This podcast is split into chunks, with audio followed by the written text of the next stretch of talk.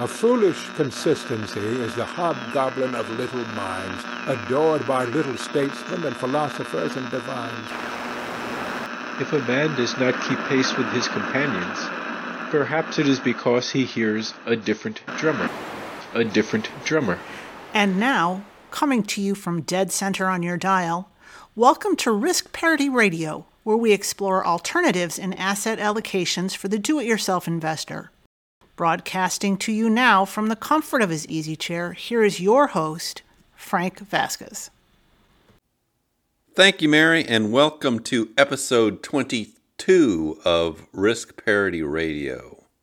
This will be an abbreviated episode today since it's a day late. We had uh, spent yesterday when I had planned to do this episode out at Walden Pond.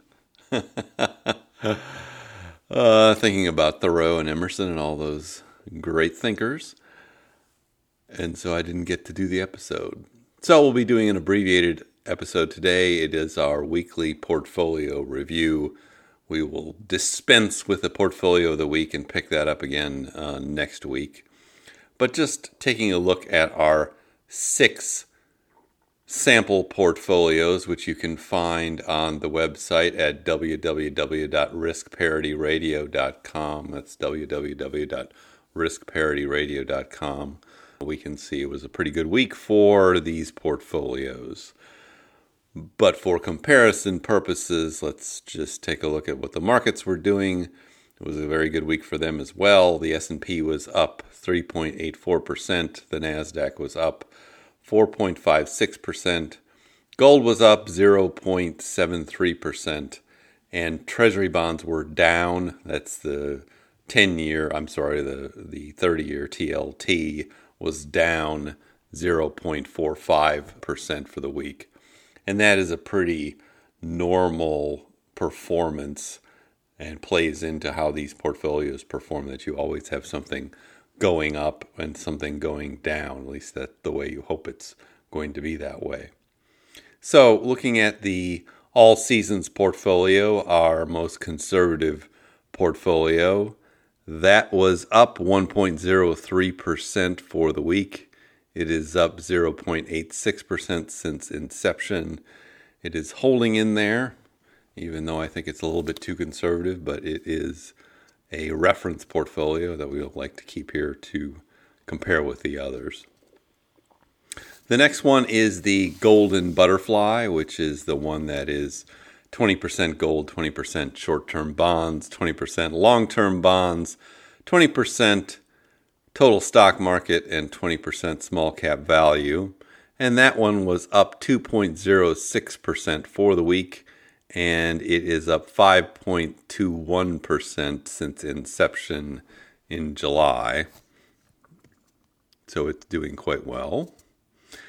And then the next one is the Golden Ratio portfolio. And it is up 1.96% for the week, is up 5.32% since inception slightly better than the golden butterfly.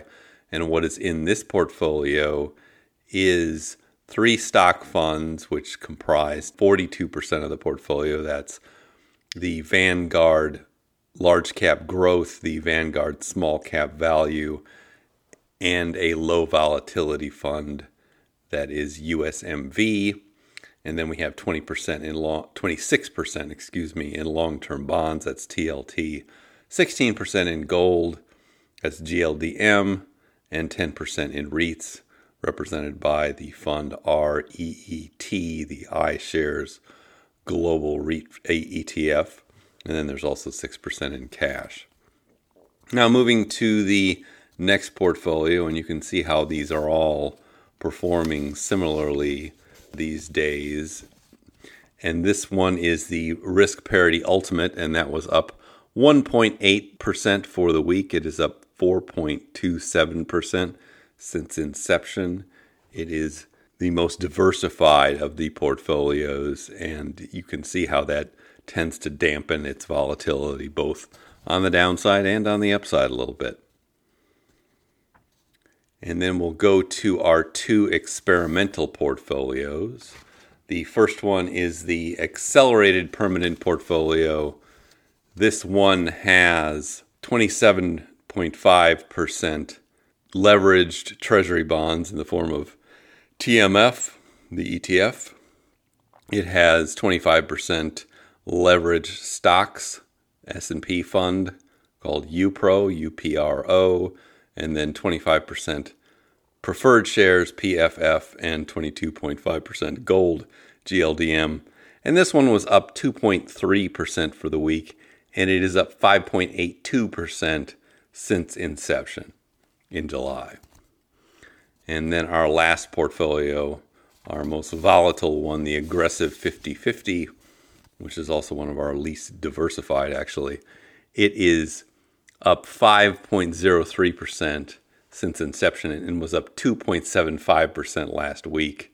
And that one has one third UPRO, the leveraged stock fund, one third TMF, the leveraged bond fund, and then 17% PFF, the preferred stock fund, and 17% VGIT, which is a Vanguard intermediate term treasury bond fund.